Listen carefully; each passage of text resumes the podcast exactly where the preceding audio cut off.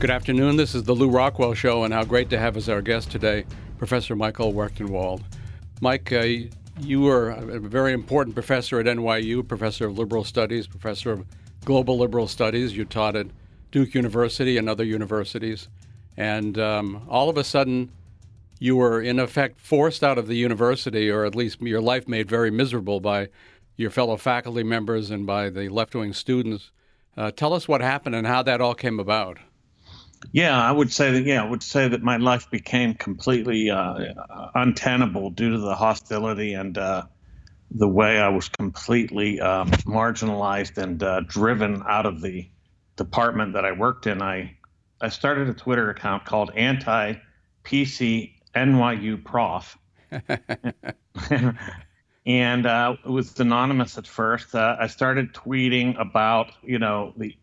It was 2016, and NYU had just uh, introduced a new uh, technique or technology called the Bias Reporting Hotline, which encouraged students and faculty, and uh, but especially students, to report on faculty or each other if uh, somebody committed a quote unquote bias infraction or microaggression. Uh, never was any of this defined, uh, not even bias. Uh, but once you reported this, it, it was sent to a, a bias response team who adjudicated behind closed doors uh, whatever this infraction might be. Uh, they also were pressing on uh, Twitter, the um, what they call the trigger warnings in to put those on syllabi so that you know if there was something on a on a, on a syllabi that you were going to study that might be uh, emotionally or otherwise triggering to students, you're supposed to list that.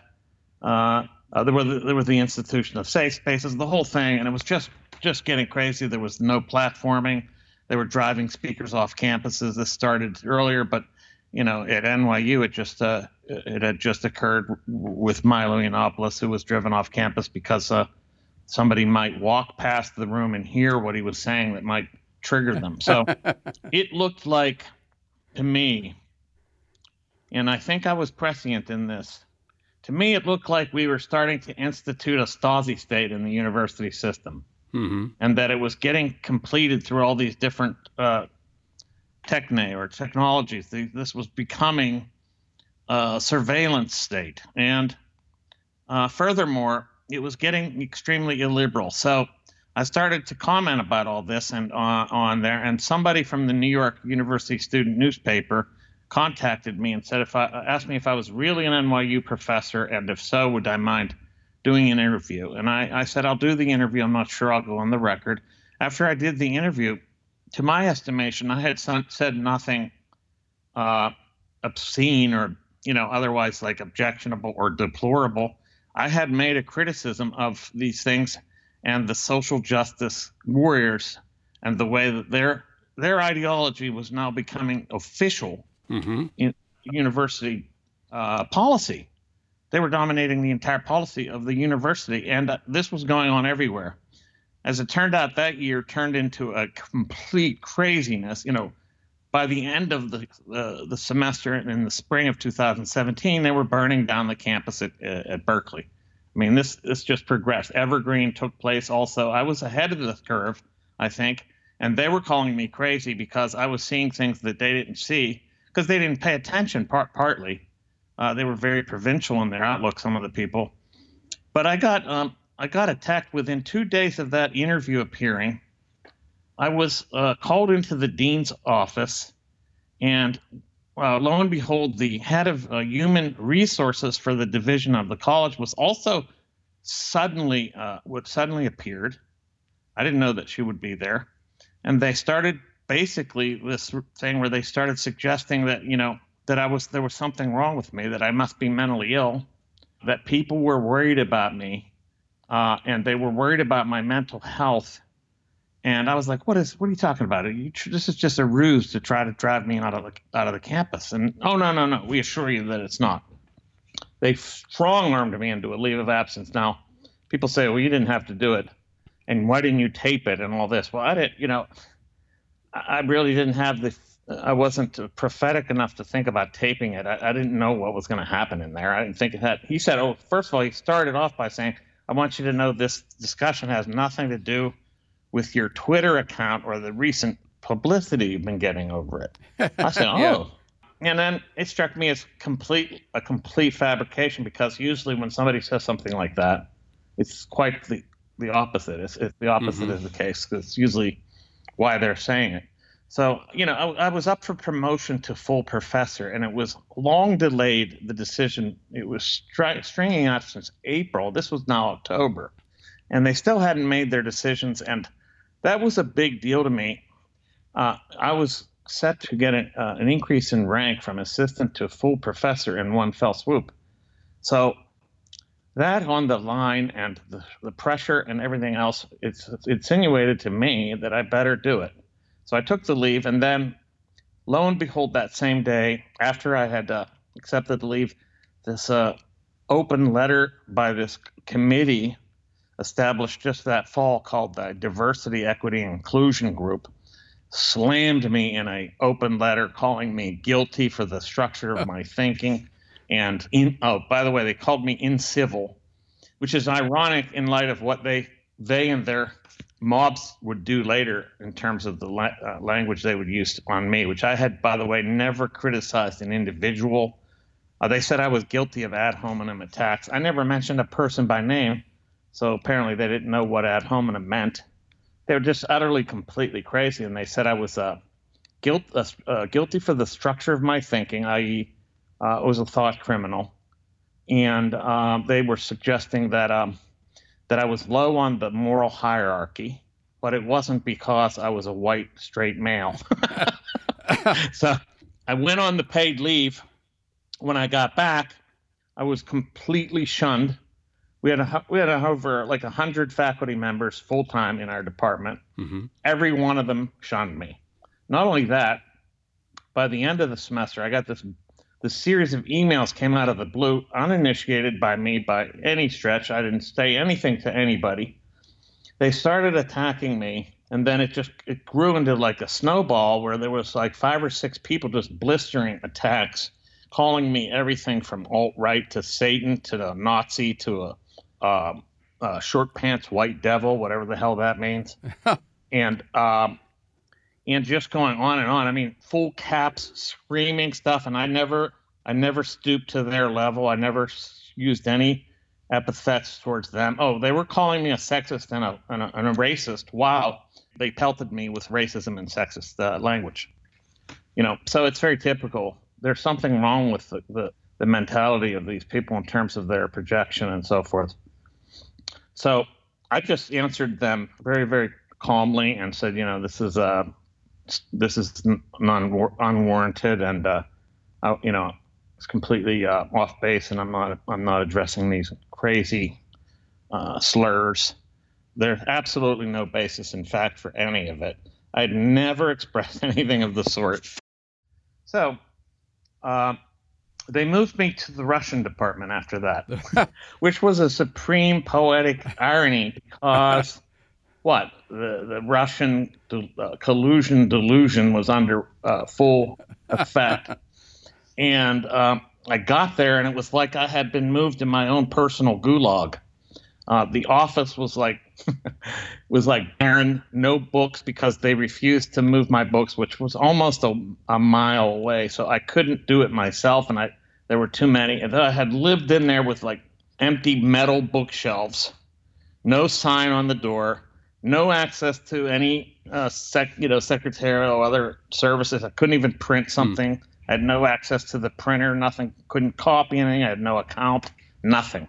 I was completely, completely isolated and stuck in a corner. And then the hostility all around was just insane. So I sued those uh, those uh, that batch of people that uh, had slandered me, libeled me, and uh, my attorneys were con- on a contingency basis. They could not really overcome the uh, the the motion to dismiss because they had an army of uh, lawyers stacked up against us and just came up with all these absurd hurdles. So they just couldn't answer it, and, and uh, so. But nevertheless, I, I ended up negotiating a um, an exit, and uh, it wasn't the greatest, but it, it was better than being there actually. Um, so that's basically how it goes. So, uh, what's to be drawn from that? We could talk about. Well, Michael, one thing that's happened as a result of what happened to you are the uh, two books that you've written most recently Springtime for Snowflakes, Social Justice and Its Postmodern Parentage, and then uh, your most re- recent book, which has to be one of the great titles ever The Google Archipelago, The Digital Gulag, and the Simulation of Freedom. So, this, this, uh, this book, I think, especially, is accurate in describing the situation that we're all in, not just right. uh, you as a professor at NYU, but uh, really uh, we're, we're all at risk from it. And talk to us about the Google Archipelago, if you would.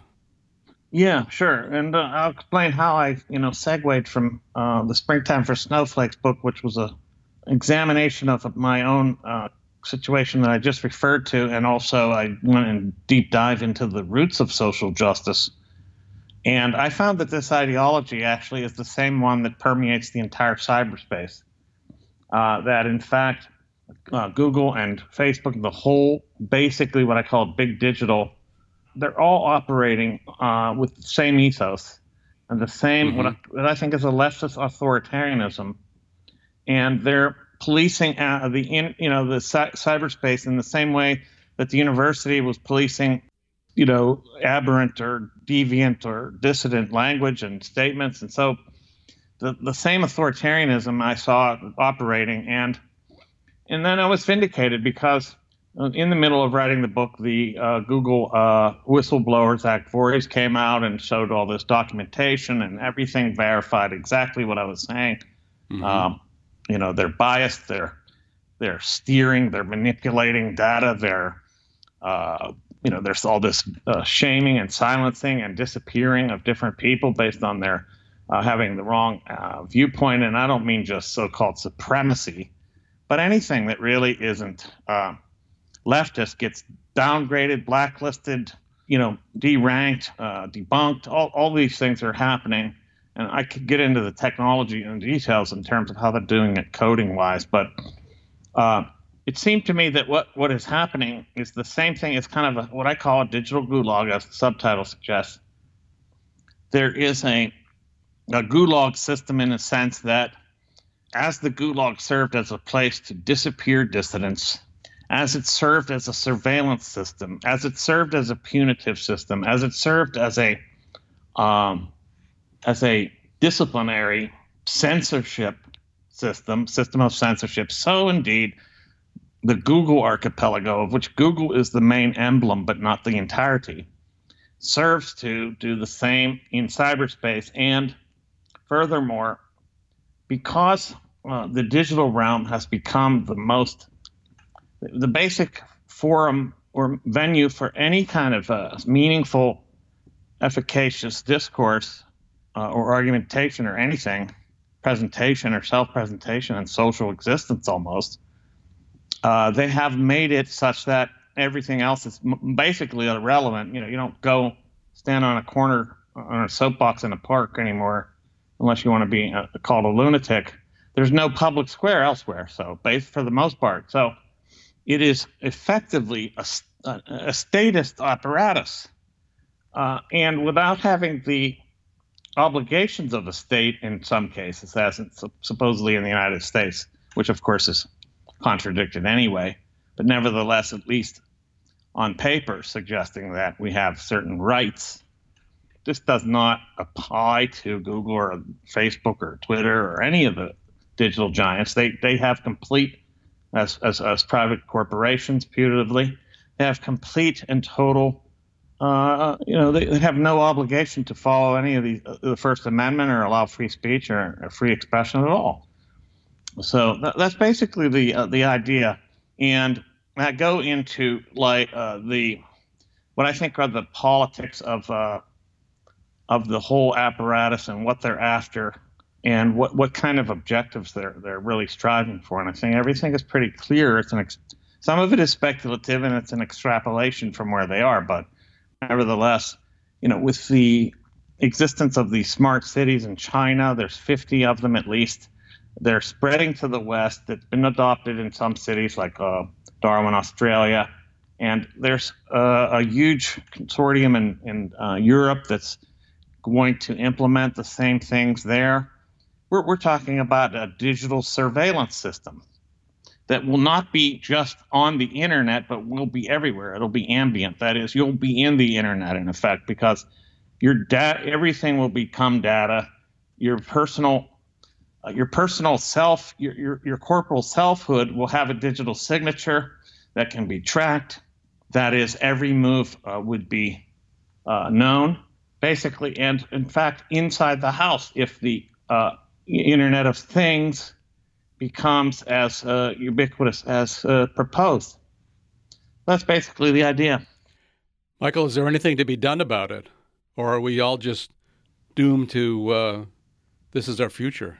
No, I, I mean, I would never uh, write a book that I thought was a, a fait accompli if the if the uh, there was no hope.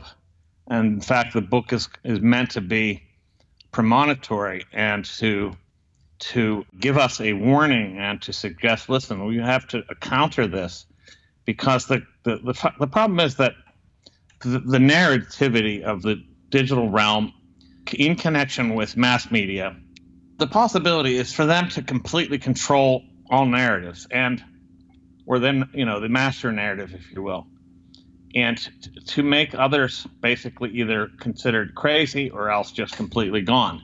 So the main the main task, as I see it, first, besides legal mechanisms that might be undertaken and so forth, is to counter these narratives strenuously, uh, because the only way that uh, they're going to be subject to skepticism and criticism and uh, and so forth is by virtue of countering them with better narratives, that is more truth-based narratives than they are using. And, and a good deal of that is already going on. Yes, I agree. It is. And unfortunately, like today, for example, YouTube put into effect new rules, new user rules that are going to even be more censorious and censoring than the previous set. They have uh, widened the scope of what they're calling harm. So anything that they deem as harmful can be banned. Uh, anything that they deemed to be hateful can be is banned. Now, here's an interesting thing that I think your listeners will especially under, relate to. YouTube's hate uh, speech or rules have a list of the categories that that can't be denigrated or you know the persons can't be denigrated in those categories. I agree with the categories. The only thing missing is class. Hmm. In other words, there's no mention of the possi- of the great fact that the greatest political tyranny and uh, destruction and and uh, horror has been perpetrated by people not in the name of supremacy but in the name of equality. That's right. These are the people that are most dangerous, and they have been historically the most dangerous. They killed more people. Now, I, I, I agree that the, the, the premise of, of their murder was maybe different, but they killed 100 million people, as the Black Book of Communism makes clear. And they also imprisoned a hell of a lot more.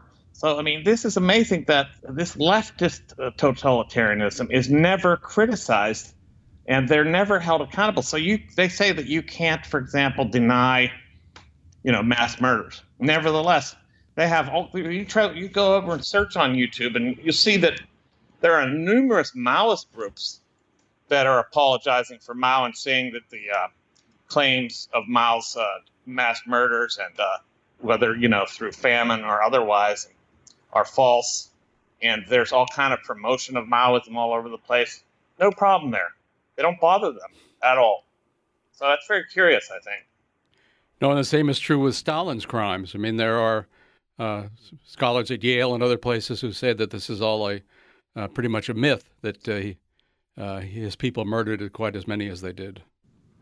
Yeah, so that makes me wonder, like, I was a leftist and I, I was under the leftist ideology. So I understand kind of like from the inside out exactly how it works. And in terms of uh, what the subject of that ideology thinks and how they think of things. Um, and one of the main reasons, one of the main premises of uh, leftism is that the leftist is always the underdog, is always downtrodden, is always cast out, is always marginalized, is always debased, is always you know, suppressed and oppressed and so forth. But the interesting fact is as you just noted, major universities in this country house thousands of Marxist scholars mm-hmm. who are not only not denigrated as they would if they were Nazis, which they should be if they were, but are celebrated. And, and, and incredibly, there's no criticism of this, in fact. So leftism not only is not downtrodden or, or marginalized, it's the dominant ideology. So that, that's part of the that's one of the premises of the book as well. Well, it's you know it's, it's it sounds tremendous. I mean, it sounds like uh, I, I, don't have my copy yet, but uh, it sounds like a book we all af- absolutely need to read. Thank you. I think it does a good uh, job. There's a couple chapters in there that might throw the readers off. It's a, I have a fictional interlude in the middle of the book, which traces a, a fictional um, Soviet defector uh, who had been imprisoned in the Gulag and becomes uh, U.S. He moves to the U.S., ends up moving to what becomes Silicon Valley, and ends up in the digital Gulag after escaping the Soviet system. So anyway, that's just a little bit of a what I what I do that for, and uh, and I try to explain this in the intro, is to give people the sense that we're not talking about something that can be conveyed strictly through argumentation. It's experiential. So I give I try to give a sense of the experience of this through this up through this fictional character. Michael, you're you're tremendous. You're a hero. I mean, there are, are a, a lot of people, and I know some people that this has happened to have had uh, maybe not as bad, but similar experiences at universities that you went through, and it sort of uh, wrecked them. I mean, they just weren't able to work afterwards, and they uh, that was sort of the end of their life. They're still alive, but I mean, they're not sort of the end of their intellectual life. Uh, you fought back and fought back, you know, very uh, just tremendously effectively, and uh, we all owe you a debt of gratitude. Everybody who is worried about what's going on, everybody who maybe has been a victim of it we all are very grateful to you. Thank you very much, Lew. I really appreciate it because it, you know, while I haven't been destroyed and I will not be silenced, and I don't believe that the, the Academy is the center, the only you know exclusive uh, uh, domain for intellectual uh, and historical and other inquiry. In fact, I think it's becoming irrelevant and insane. Yes. Yep.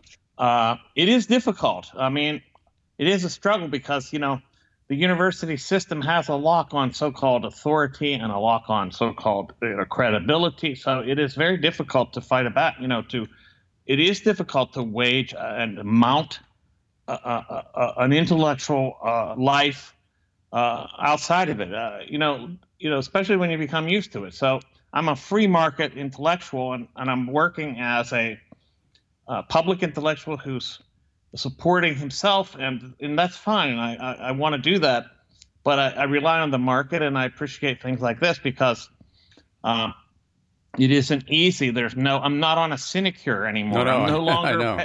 Uh, it's it's very interesting, and I'm I'm glad because I'm liberated to to be, you know, I'm I'm I'm discovering things that you know basically you can't see in the university. You just can't see it. You're not allowed to see it for example, I'm doing a, I'm starting a study on the connection between socialism and fascism, and it's very close. I mean, these are kindred things. It, it's completely denied by the left, and uh, these collectivists are very, very much hand in glove. And it, you know, it's incredible the similarities. I mean, it's just unbelievable. So I'm doing that kind of work, and I'm thinking of uh, of of mounting a study of you know leftism in the you know that cuts across all of the different disciplines and only outside of the university as well that studies uh, the the the contradictions between the various schools of leftism and and inside of the left on what they're denying and so on and so forth so um, I'm I'm I'm trying to mount uh, you know a really comprehensive study of this. Michael, it's it's tremendous, and uh, I want to highly recommend your especially you're you're the author of nine books, but I want to recommend especially the last two. That is, uh, "Springtime for Snowflakes," and um, the the the, uh, the one that I think is again one of the great titles I've I've ever seen, the Google Archipelago. Thank you. So, Michael, thanks for coming on the show today, and thanks for all you do. And I I didn't mean to imply that you were having an easy time because I know you're not having an easy time, but yeah. uh, you're courageous and you're a fighter and uh, that's what we need. Uh, we need many more people like you, and but thank God we have you. Thank you so much, Lew. It's great to talk to you, and I really appreciate it. Thank you, Michael. Bye bye. Bye bye. Well, thanks so much for listening to the Lew Rockwell Show today. Take a look at all the podcasts, there have been hundreds of them. There's a link on the LRC front page. Thank you.